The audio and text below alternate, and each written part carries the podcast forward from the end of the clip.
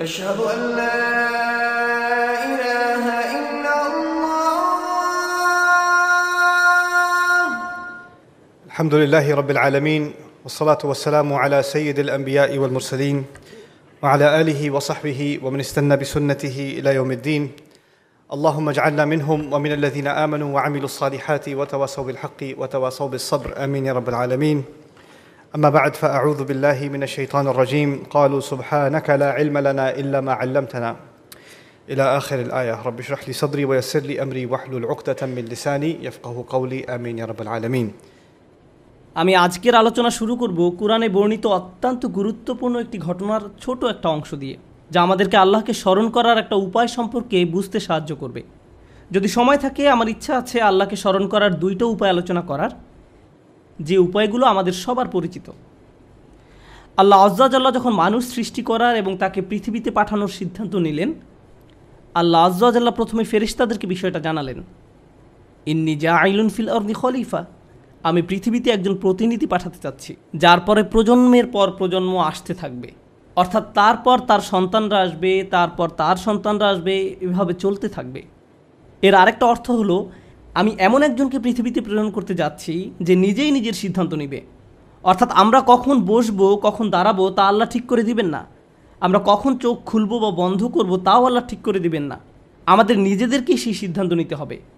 তিনি আমাদের দিক নির্দেশনা দিবেন কীভাবে চলতে হবে, কিন্তু মানুষ এই দিক নির্দেশনা মান্য বা অমান্য করার ক্ষেত্রে স্বাধীন। ফামান শাহ আফালি মিন ও আমান শাহ আফালি আকফুর অতএব যার ইচ্ছা বিশ্বাস স্থাপন করুক এবং যার ইচ্ছা অমান্য করুক। এখন পর্যন্ত ফেরেশতারা জানেন যে আল্লাহ তাদের নিজেদেরকে স্বাধীন ইচ্ছা শক্তি দিয়ে সৃষ্টি করেননি। আল্লাহ আজ্লাহ বলছেন মারুন তারা আল্লাহ তালা যা আদেশ করেন তা অমান্য করেন না। আল্লাহ যা তাদের করতে আদেশ করেন, ফেরেশতারা তাই করে। এখন আল্লাহ ফেরেশতাদের বলছেন, আমি নতুন এমন একজনকে সৃষ্টি করতে যাচ্ছি এবং যাকে আমি পৃথিবীতে পাঠাবো, তার স্বাধীন ইচ্ছা শক্তি থাকবে। আর তারা প্রজন্মের পর প্রজন্ম ধরে পৃথিবীতে বসবাস করবে। ফেরেশতারা খুবই অবাক হলো। প্রসঙ্গত, ইহুদি এবং খ্রিস্টানদের কাছেও আদম এবং হাওয়ার ঘটনার একটা বর্ণনা আছে। তাদের বাইবেলে এই ঘটনার একটা বর্ণনা পাওয়া যায়। কিন্তু ঘটনার এই অংশটা যা কোরআনে বর্ণিত আছে, সেটা বাইবেলে পাওয়া যায় না। কোরআন ছাড়া আর কোথাও এটি পাওয়া যায় না। তো আল্লাহ আজ্লাহ তাদের বলেন, আমি পৃথিবীতে মানুষ প্রেরণ করতে যাচ্ছি। তখন তারা বলল আতাজা আলু ফিহা মাইয়ুফসিদু ফিহা ওয়াসফিকুদ্দিমা আপনি কি সেখানে এমন কাউকে সৃষ্টি করবেন যে তাতে ফাসাদ করবে? এবং রক্ত প্রবাহিত করবে। তারা সেখানে দুর্নীতি করবে, অপরাধ করবে, ফাসাদ তৈরি করবে। ফাসাদ মানে হলো সব ধরনের অপকর্ম, দুর্নীতি, চুরি, বাটপারি, অনিষ্ঠ, বিশৃঙ্খলা, ওয়াসফিকুদ্দিমা রক্তপাত করবে, তারা খুন খারাপি করবে। দাম অর্থ রক্ত আর দিমা অর্থ রক্তের নদী। তারা অনিষ্ট সাধনে এত বেশি তৎপর হবে যে কখনো কখনো গোটা গ্রামে বেপরোয়া হত্যাকাণ্ড চালাবে। বোমা মেরে পুরো শহর জ্বালিয়ে দেবে। তারা এভাবে অসংখ্য হত্যাকাণ্ড করবে। আদম আলাহিসাল্লামকে দুনিয়ায় প্রেরণের পূর্বেই ফেরেশতারা এই ভয়টা পাচ্ছিল। তারা আল্লাহকে বলল, বিষয়টা তো আমরা বুঝতে পারছি না। আপনি কীভাবে এমন কাউকে পৃথিবীতে পাঠাবেন? তখন আল্লাহ বললেন, ইন্নি আলামু মালা তা আলামুন নিশ্চয়ই আমি যা জানি, তোমরা তা জানো না। আজকে আমি আপনাদেরকে ঘটনাটি বলতে যাচ্ছি না, কিন্তু আমি ঘটনাটির একটি অংশের উপর ফোকাস করতে চাই। তারপর আল্লাহ আজ্লাহ তাদের নিকট প্রমাণ করলেন কেন তিনি সঠিক আর তারা ভুল? আল্লাহ যখন তাদের নিকট প্রমাণ করলেন, তখন ফেরেশতারা বলল, সুবহানাকা, লা ইলমালানা ফেরেশতারা বলল, সুবহানাকা। সেখান থেকে আজ যখন আমরা আল্লাহকে স্মরণ করতে যাই, অন্যতম কমন যে শব্দটি আমরা বলে থাকি, তা হলো সুবহান আল্লাহ ফেরেশতারা আল্লাহকে এই কথা বলেছিল, কারণ তারা উপলব্ধি করেছিল যে আল্লাহকে প্রশ্ন করার সময় তারা হয়তো ভুল করে ফেলেছে। তারা বুঝতে পারেনি আদম সৃষ্টি করার পেছনে আল্লাহর পরিকল্পনা কি ছিল। তারা ব্যাপারটা নিয়ে উদ্বিগ্ন ছিল। তারা ভাবছিল আল্লাহর পরিকল্পনা কি হতে পারে, কারণ তারা আল্লাহর পরিকল্পনায় বিজ্ঞতাটি দেখতে পায়নি। তারা উদ্দেশ্যটি বুঝতে পারেনি, কিন্তু আল্লাহ জানতেন। তাই তারা উপলব্ধি করল যে সম্ভবত এভাবে প্রশ্ন করা তাদের উচিত হয়নি। যখন কেউ আল্লাহ সম্পর্কে এমন কিছু বলে বা চিন্তা করে যা তাদের চিন্তা করা উচিত হয়নি, যখন কেউ অনুভব করে যে সে হয়তো আল্লাহর সাথে অশোভন আচরণ করে ফেলেছে ঠিক তখন ফেরিস্তাদের মতো তারও উচিত সুবহান আল্লাহ বলা। আপনি কতই না পবিত্র। সুবহান আল্লাহ শব্দটি তাসবিহ বা সাবাহা শব্দ থেকে এসেছে, যার মানে হল কোনো কিছুকে তার সঠিক মাত্রায় রাখা। অর্থাৎ আল্লাহ তালা পবিত্র, নির্ভুল। আল্লাহর পরিকল্পনা নির্ভুল, তোমরা বোঝো বা না বোঝো।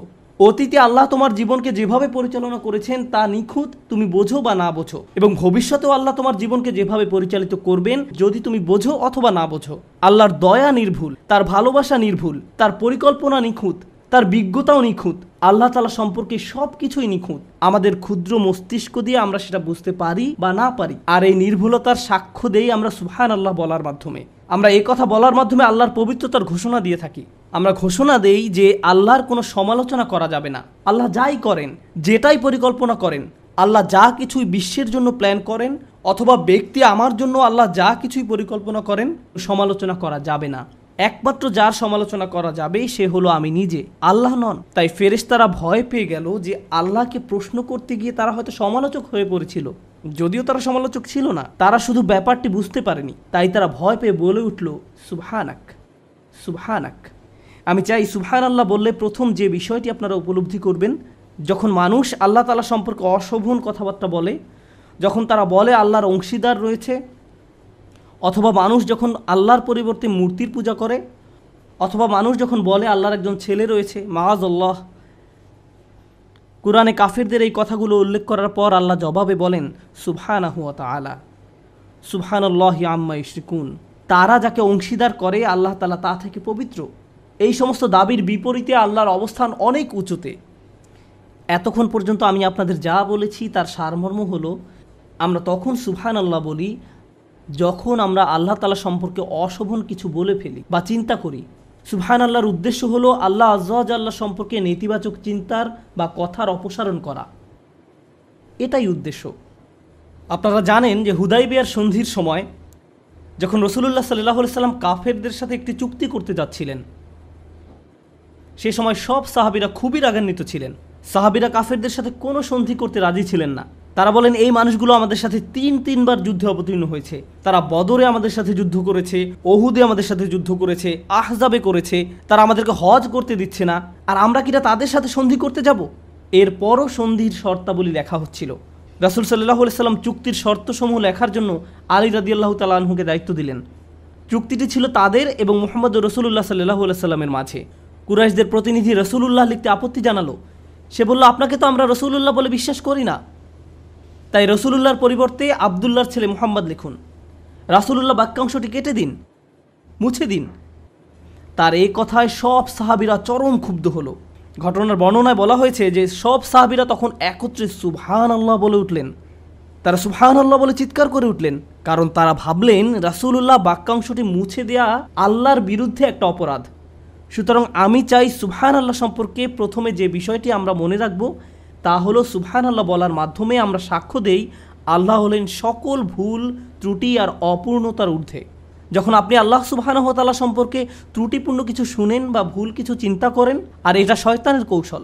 আদম আলাহিসাল্লামের ঘটনা সম্পর্কে আরেকটা দারুণ বিষয় আছে। ফেরেস্তারা আল্লাহকে প্রশ্ন করেছিল, কারণ তারা আদম সৃষ্টির ব্যাপারটি অনুধাবন করতে পারেনি।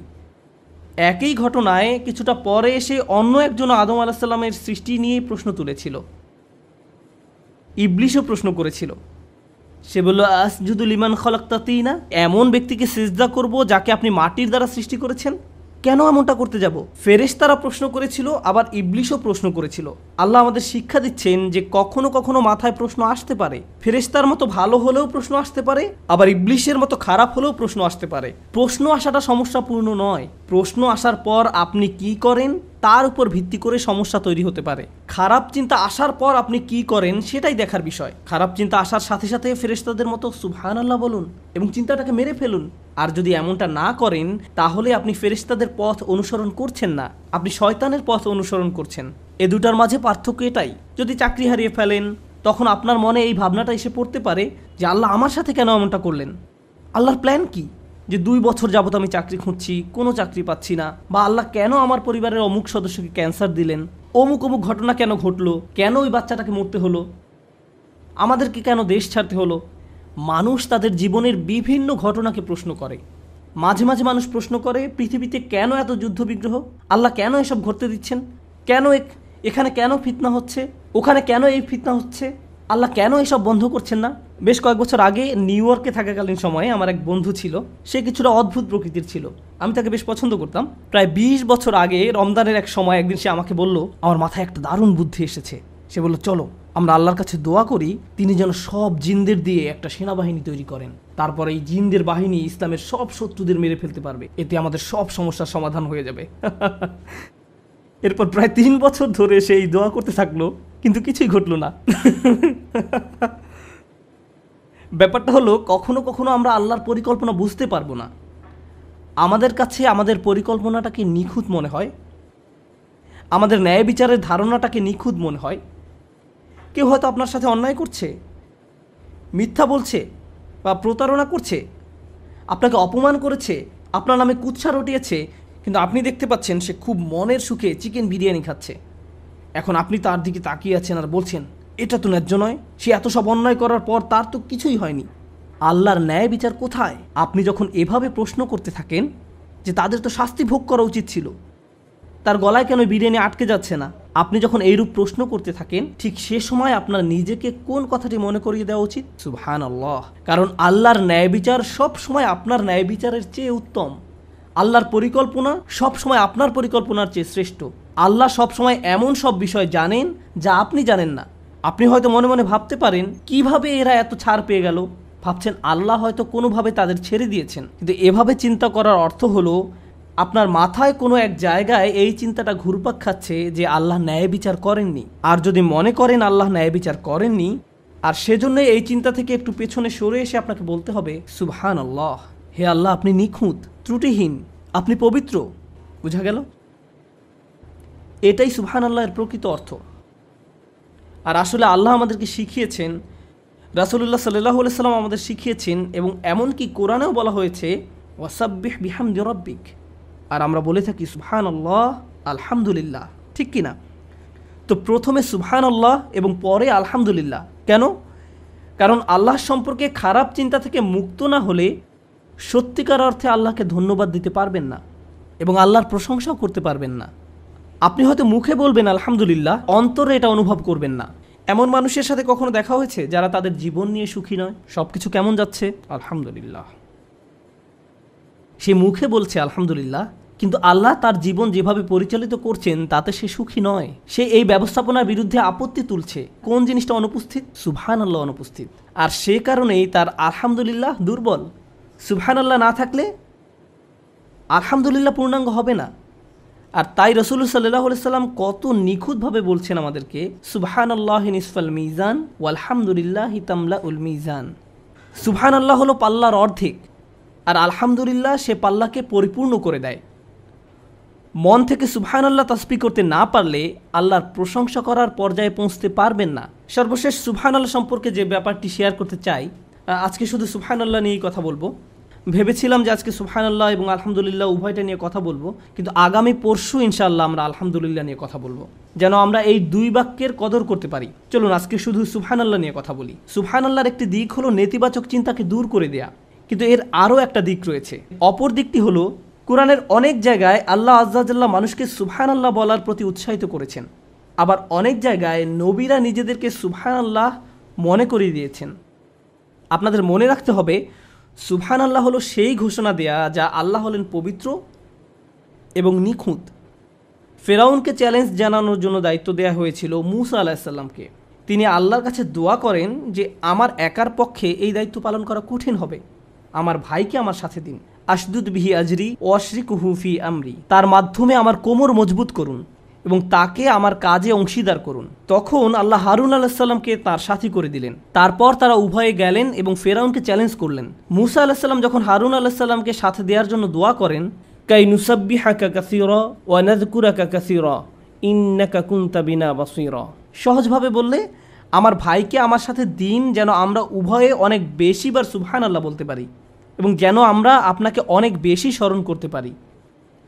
প্রথমে তিনি হারুন আলাহিসাল্লামকে চাইলেন যেন হারুন আলাহিসাল্লাম তাকে ফেরাউনের মোকাবেলায় সাহায্য করতে পারেন। এরপর মুসা আলাহিসাল্লাম আল্লাহর নিকট ব্যাখ্যা করে বললেন, আমি হারুনকে আমার সাথে চাই যেন সে এবং আমি অনেক বেশি আল্লাহর স্মরণ করতে পারি। এখন ফেরাউনকে মোকাবেলার সাথে সুবহান আল্লাহর সম্পর্ক কি? যখন আপনি ইসলামের দাওয়াত দেন, কারও নিকট ইসলাম ব্যাখ্যা করেন, ধরুন রাস্তায় কারোর সাথে আপনার দেখা হলো এবং সে আপনাকে ইসলাম সম্পর্কে বিভিন্ন প্রশ্ন করতে লাগল আর আপনিও তার উত্তর দিতে থাকলেন। অনেক সময় আপনি আল্লাহর বাণী পৌঁছে দিতে চান, ঠিক কিনা? এখন কারও যদি ফেরাউনের মতো ব্যক্তিত্ব থাকে, সে আপনাকে নিয়ে তুচ্ছ তাচ্ছিল্য করবে। সে আপনার ধর্ম নিয়ে হাসি ঠাট্টা করবে, আপনার নবীকে নিয়ে ব্যঙ্গ করবে, আপনার ধর্মের কিতাব নিয়ে ব্যঙ্গ করবে এবং ফেরাউনও ঠিক এটাই করেছিল। এখন কেউ যদি আপনাকে নিয়ে উপহাস করে, এতে কি আপনার মেজাজ খারাপ হবে না? এতে আপনার প্রচণ্ড রাগ হবে। এখন আপনি জানেন না, এই রাগ হওয়াটা কি আপনার ব্যক্তিত্বের উপর আঘাত আসার কারণে হয়েছে, নাকি আল্লাহর দিনকে অপমান করার কারণে হয়েছে? কারণ আপনি তো এখানে নিজের ইগোর প্রতিনিধিত্ব করছেন না। আপনি এখানে আল্লাহর দিনের প্রতিনিধিত্ব করছেন। মুসা আলাহিসাল্লাম জানেন তিনি মারাত্মক রেগে যান। কিন্তু যখন তিনি আল্লাহর দিনের প্রতিনিধিত্ব করছেন, তখন তার পক্ষে রেগে যাওয়া শোভা পায় না। আপনাদের মনে থাকার কথা, তিনি একবার এতই রেগে যান যে ফেরাউনের এক সৈনিককে প্রচণ্ড জোরে ঘুষি মারেন এবং তার ফলে তার মৃত্যু ঘটে। আরেকবার তিনি তার ভাইয়ের দাড়ি চেপে ধরেন। অন্যবার আলোয়া ভেঙে ফেলেন। যদিও প্রতিবার রেগে যাওয়ার পেছনে যথেষ্ট যৌক্তিক কারণ ছিল, তিনি এমনকি আল্লাহর নিকট দোয়া করেন আউজু বিল্লাহিয়ান আকুনা মিনাল জাহিলিন। তিনি জানতেন যে ফেরাউন এমন সব কথা বলবে যা তাকে রাগিয়ে তুলবে।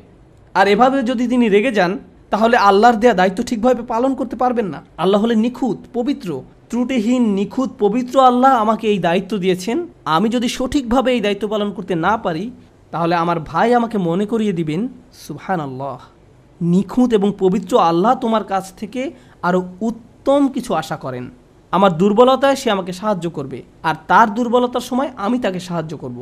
আল্লাহ যে নিখুঁত, আমরা একে অন্যকে তা বারবার স্মরণ করিয়ে দিব আল্লাহ আমাদেরকে এই মহান দায়িত্ব দিয়েছেন, আমরা একত্রে আল্লাহর তাসবি করব। আর আমাদের রসুল্লাহ সাল্লাহ সাল্লামের ক্ষেত্রে কোরআনের দুই জায়গায় আপনি পাবেন যখন আল্লাহ রসুলের শত্রুরা তাকে নিয়ে উপহাস করত, অপমান করত। তারা তাকে মক্কা থেকে বিচ্ছিন্ন করে দিয়েছিল। তারা রসুল সাল্লাহ সাল্লামের বিরুদ্ধে শারীরিক, মানসিক, মৌখিক সব ধরনের অপরাধ করেছিল। যখন এই নির্যাতনের মাত্রা অস্বাভাবিক পর্যায়ে চলে যেত, তখন আল্লাহ সুবহানা হুয়া তাআলা তাকে বলতেন, ওয়াসাব্বিহ বিহামদি রব্বিক, ফাসবির আলা মা ইয়াকুলুন, ওয়াসাব্বিহ বিহামদি রব্বিক কবলা তুলু শামসি ওয়া কবলাল গুরুব। অতএব তারা যা কিছু বলে, তার জন্য আপনি সবর করুন। এবং সূর্যোদয় ও সূর্যাস্তের পূর্বে আপনার পালনকর্তার স্বপ্রশংস, পবিত্রতা ঘোষণা করুন। অর্থাৎ সুফহান আল্লাহ এবং আলহামদুলিল্লাহ বলুন। কেউ কেউ এখানে প্রশংসা এবং পবিত্রতার ঘোষণা দেয়া বলতে নামাজ বুঝিয়েছেন। আল্লাহ বিশেষভাবে সূর্যোদয়ের আগে এবং সূর্যাস্তের পূর্বের সময় উল্লেখ করেছেন। কেন? রাসুল্লাহ সাল্লাহ সাল্লামকে বলা হলো যে জীবন পরিবর্তনশীল। কাফেরদের শত্রুতা কখনো তীব্র রূপ ধারণ করবে, আবার কখনো কমে যাবে। আর আল্লাহ চাইলে এদের পরাজিত করতে পারেন। মাঝে মাঝে সব কিছু দিনের আলোর মতো পরিচ্ছন্ন হয়ে উঠতে পারে, আবার মাঝে মাঝে সব কিছু রাতের আধারের মতো অন্ধকারচ্ছন্ন হয়ে যেতে পারে। আপনার চারপাশের পরিস্থিতি পরিবর্তনশীল, কিন্তু যার কোনো পরিবর্তন নেই তিনি হলেন আল্লাহ।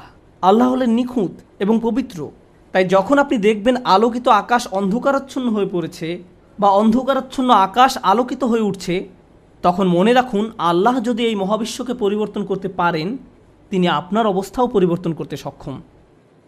এবং আপনার প্রতি আল্লাহর সমর্থন। সুবহান আল্লাহ তারপর যখন অন্ধকার সময়ের অবসান হলো এবং চারিদিক আলোকিত হয়ে উঠল, অর্থাৎ যখন ইসলামের বিজয় হলো, ইদা জা আনাসুল্লাহি আলফাত আফওয়াজা। যখন আল্লাহর সাহায্য এবং বিজয় আসবে এবং আপনি মানুষকে দেখবেন দলে দলে আল্লাহর দিনে প্রবেশ করছে। তখন আল্লাহ কি করতে বললেন? ফাসাব্বিহ রব্বিকা তখন আপনি আপনার পালনকর্তার সপ্রশংস পবিত্রতা ঘোষণা করুন এবং তার কাছে ক্ষমা প্রার্থনা করুন। এখন আবার আল্লাহর পরিপূর্ণতার এবং পবিত্রতার ঘোষণা দিন। কেন? কারণ খারাপ সময় যেমন সব সময়ের জন্য নয় একইভাবে ভালো সময়ও সব সময়ের জন্য নয়। একমাত্র আল্লাহ সুবাহানা হওয়া তালা সব সময়ের জন্য। তাই কঠিন সময়ে আল্লাহর পরিপূর্ণতার কথা মনে রাখুন। আবার ভালো সময়েও আল্লাহর পরিপূর্ণতার কথা মনে রাখুন। নিজেকে স্মরণ করিয়ে দিন। আপনি এখানে সহজ একটি সময় পার করার জন্য আসেননি। সব কিছু সব সময় একই রকম থাকবে না। আপনার জীবনের কোনো কিছুর পরিবর্তন ঘটলে শয়তান চায় আপনি যেন আল্লাহর সিদ্ধান্তের বিরুদ্ধে প্রশ্ন তুলেন। যেভাবে সে প্রশ্ন তুলেছিল। শয়তান আল্লাহ সুবহানাহু ওয়া তাআলাকে দোষ দিয়েছিল। ফাবিমা আহওয়াইতানি আপনি আমাকে পথ ভ্রষ্ট করেছেন। আপনি কেন আমাকে পথ ভ্রষ্ট করলেন? আপনি কেন আমাকে বিপদগামী করলেন? হে আল্লাহ, এটা আপনার পরিকল্পনা ছিল। শয়তান এভাবে চিন্তা করেছিল। আর সে চায় আপনি, আমিও যেন ঠিক একই রোগে আক্রান্ত হই। আর আল্লাহ আজাল্লাহ ফেরেশতাদের শিখিয়েছেন, এই রোগের সমাধান হলো সুবহান আল্লাহ আর তাদের মাধ্যমেই তিনি আমাদের শিখিয়েছেন যেন আমরা সুবহান আল্লাহ ঘোষণা দিয়া মানুষদের অন্তর্ভুক্ত হতে পারি। আমি দোয়া করি আল্লাহ যেন আমাদেরকে তার তাসবি করা মানুষদের অন্তর্ভুক্ত করেন, আর তার তাসবি করার মাধ্যমে আমরা যেন আমাদের রব, আমাদের মালিক আল্লাহ সুবহানহ তাআলা সম্পর্কে অসমীচীন কোনো চিন্তা না করি কোনো অনুভূতি বা শব্দ মনে আনা থেকেও দূরে থাকতে পারি। সুবহান আল্লাহ আজিম